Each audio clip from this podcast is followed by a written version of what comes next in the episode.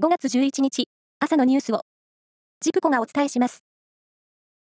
大学教授や元教員らのグループが行った教員不足に関する調査で、先月、新学期が始まった時点で、小学校は20.5%、中学校は25.4%の学校で教員が足りず、去年の調査より悪化したことが分かりました。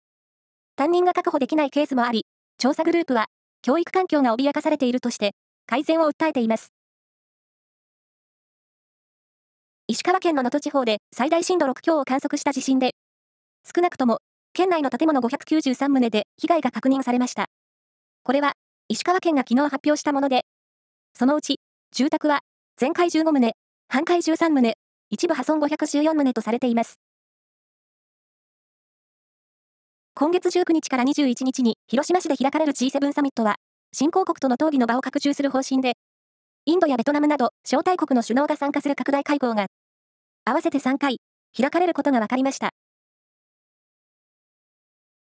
中国の新郷国務委員兼外相が、先月、北京で林外務大臣と会談した際、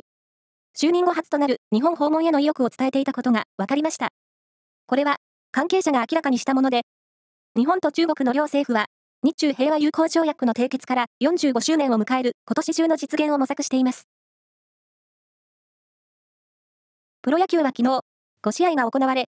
中日は、広島に0対4の完封負け。今シーズン、早くも10度目の完封負けです。